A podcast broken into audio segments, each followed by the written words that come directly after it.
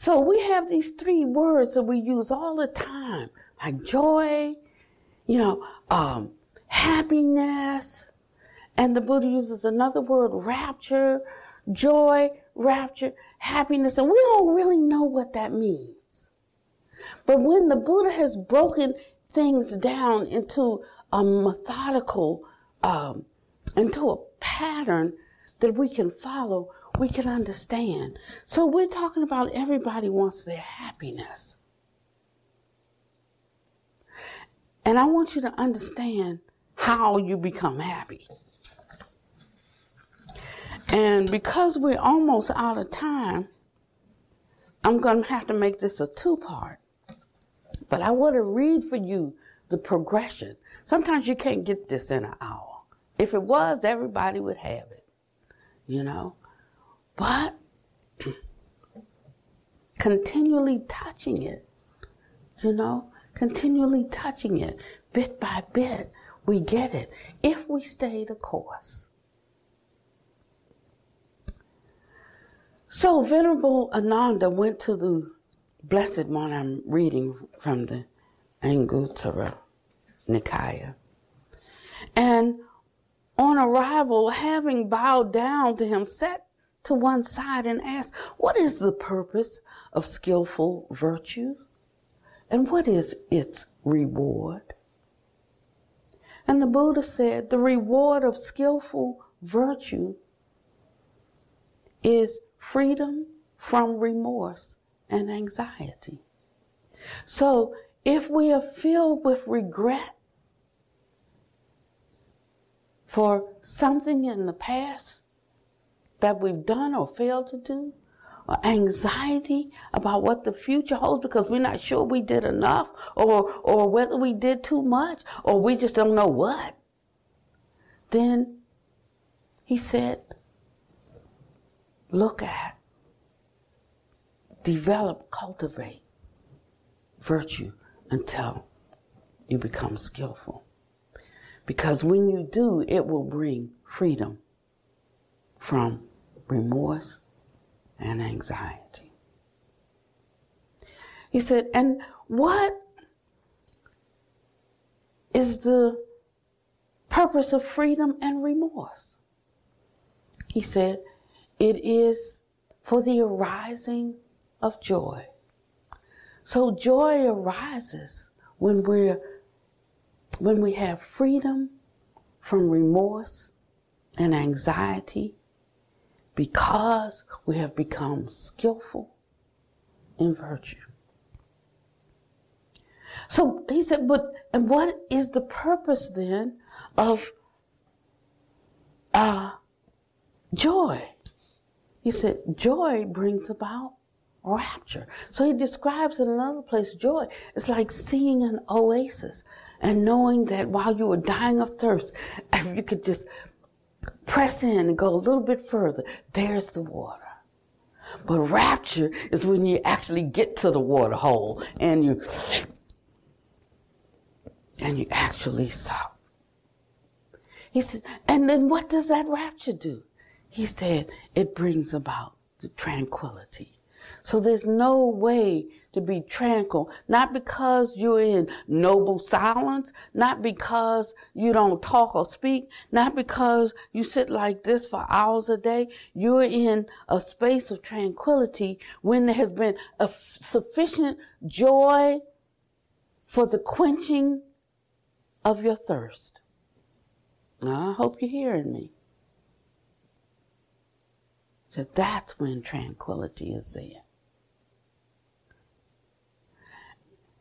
And he said, and tranquility? What is, what does that produce? He said, that's what produces happiness. So happiness can never be achieved through what happens out here, what's said out here, what's done out here, what's experienced out here. It is a state of mind that rests upon tranquility, that comes from not only joy, but the fullness of joy that's based on freedom from remorse and anxiety that rests upon virtue. Are you hearing me? And he said, Happiness? What does it do for us then? What's the good of it? He said, It allows concentration. Can't have the concentration. I don't care how much time you put in. You can't have it without the happiness that's based upon tranquility, that's based upon the fullness of joy, that's based upon the freedom from remorse and anxiety, that's based upon uh, the uh, development of skillfulness of virtue. You see, there is a methodology, methodology, a methodology. He said, in this concentration, you know, uh, that means the ability to penetrate. That's what it means. The ability to penetrate, like uh, uh, refracted light gives lights up this room, but if you bring it into a single beam, it's strong enough to cut right through. And it cuts through our ignorance in that way. So we have talks that we call Buddha light. You know, so Buddha light is like, like, I like him you, you like him me, you know, like we feel good kind of thing. And we never get to the real issues. No. The ones that are really eating away, gnawing away, destroying underneath. No. We just all look chummy. Yeah. But this is it. This kind of, of concentration becomes like a laser and it cuts through to that which is within me that needs neutralizing, uprooting, burning out. And what does that do? It gives us knowledge and vision of things as they actually are. In other words, I'm not seated at the center of my world, but I just become a part of everything. So I have nothing to grasp and hold on to personally to protect my sense of myself. And I don't need, I don't know I'm fastened until somebody touches that part. That's an ow. You know, I say, ouch, that's an owie. And then this is wonderful, right there. Right there is where you need to look, right there. And he says, and when the knowledge and vision of things as they actually are begins to formulate in our view,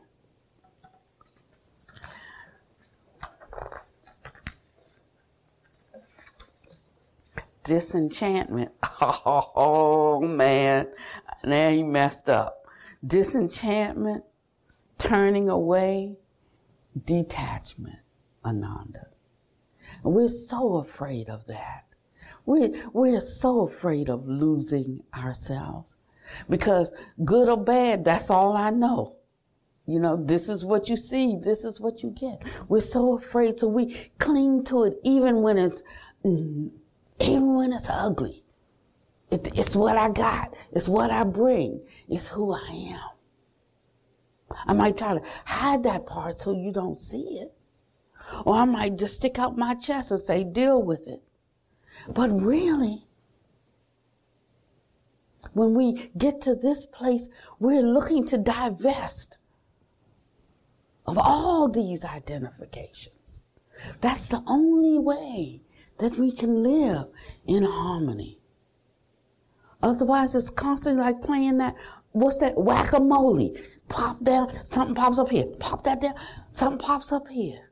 But it would just become smooth, stable, able to roll with the punches and be with what is arising. Not uh, requiring that things are so dependent upon you know, if I tried to please everybody that walked in this door, just be no way to do. It would be a mess. I've had one month of free reign, and we've had, I don't know, it seemed like 15 different programs, like busyness, busyness. We're getting too busy.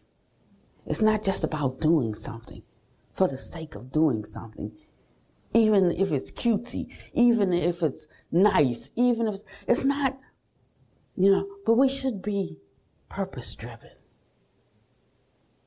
not just hopping doing things. We have to be careful. But when we wrap around a personality, we get swooped up, caught up in that. You see? And that's why he said we should not get caught up in personalities. We can be with each other without being all wrapped up in each other. He said that when something that doesn't feel good happens, my mind is agitated. He said, but when something that feels good happens, the mind is still agitated. So he talks about coming to the middle way, that we never go too far to the extreme versus over like or dislike, over doing or not doing. You see, becoming stabilized in that middle ground. And then we'll have peace at every step. We won't have to go to like seek out a refuge for peace. We won't have to go seek out the forest for peace. We won't have to go because it can't be found out there. It's found in here. And he said, What happens then when this disenchantment with trying to manipulate the outer world begins to arise? He said, This brings the ultimate release. It has release and total relief as its purpose, as its reward. In this way, Ananda, skillful virtue leads step by step to the consummation of enlightenment.